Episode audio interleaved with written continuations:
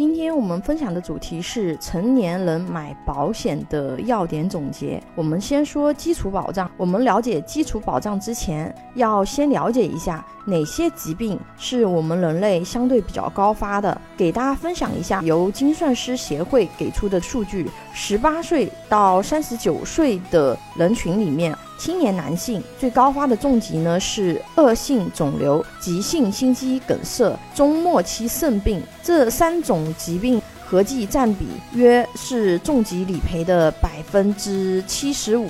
青年女性最高发的重疾呢是恶性肿瘤、中末期肾病、良性脑肿瘤，其中恶性肿瘤占比高达百。分之八十七点二，青年男性最高发的部位呢是甲状腺、肺和肝；青年女性呢是甲状腺、乳腺和子宫颈。这里面的恶性肿瘤呢，就是大家通俗讲的这个癌症。所以说，癌症的发病率，不管是男性还是女性，这都是非常高发的。如果年龄再大一点，还是一样的，四十岁到五十九岁之间，中年男性。恶性肿瘤的发病率为百分之五十点一，急性心肌梗塞百分之十八点二，脑中风后遗症百分之九点六，而女性恶性肿瘤呢百分之八十一点五，脑中风后遗症百分之四点二，急性心肌梗塞百分之二点五。从数据来看，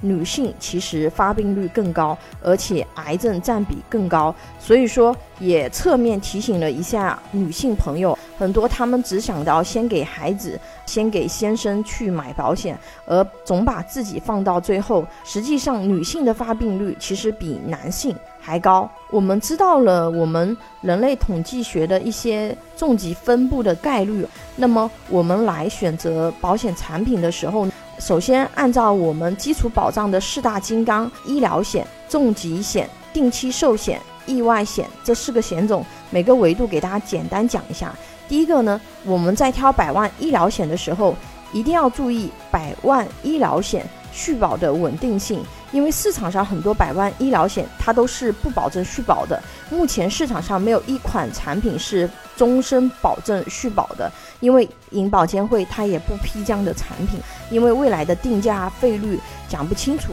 你现在锁定了终身，以后保险公司万一亏穿了，那么银保监会还是要去处理这个麻烦的。所以目前市场上最长的保证续保时间呢，就是保证续保二十年的产品。相同情况下，建议优选保证续保二十年的产品，因为不管未来怎么样，至少这个锁定的二十年，它是要给你保证续保的，这是一个。还有一个，我们在选择百万医疗险的时候，一定要注意有没有院外靶向药和质子重离子的这个责任，因为院外靶向药啊。是治疗癌症很重要的药物，而且它的费用非常高，而且很多都是自费的。但是呢，这个药很多中小城市的医院里面它没有，那么医生就会让患者去院外进行购药。如果说你的百万医疗险里面没有覆盖它这个院外靶向药，你这个院外购买的，你只能自己承担。但是这个药费是非常贵的。如果大家有看过《我不是药神》，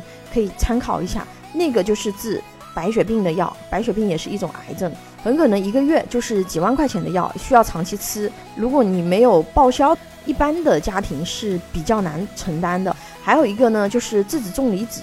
因为质子重离子呢是现在治疗癌症的先进手段，这个医保一分钱都不报销的，一个疗程就是二三十万。如果说你是普通家庭，两三个疗程下来，你也是扛不住的。所以说你在选择百万医疗险的时候呢，一定要把这些呢都涵盖进去，而且尽量把院外靶向药和质子重离子啊这个保障都是放进主条款的这样的产品里面。最好呢还能够包含现在最新的 CAR-T 疗法以及 CAR-T 用药。CAR-T 的药之前有给大家分享过啊，一针一百二十万，但是治疗癌症是真好。加上其他的费用，一个治疗下来两百万，这个普通家庭一般是扛不住的。所以说，你如果是有保险，就可以把这个医疗费用的风险呢对冲给保险公司。第二个呢，我们来说重疾险。那重疾险的话呢，我们知道癌症是高发的，建议有条件的朋友可以优选加上癌症多次赔付。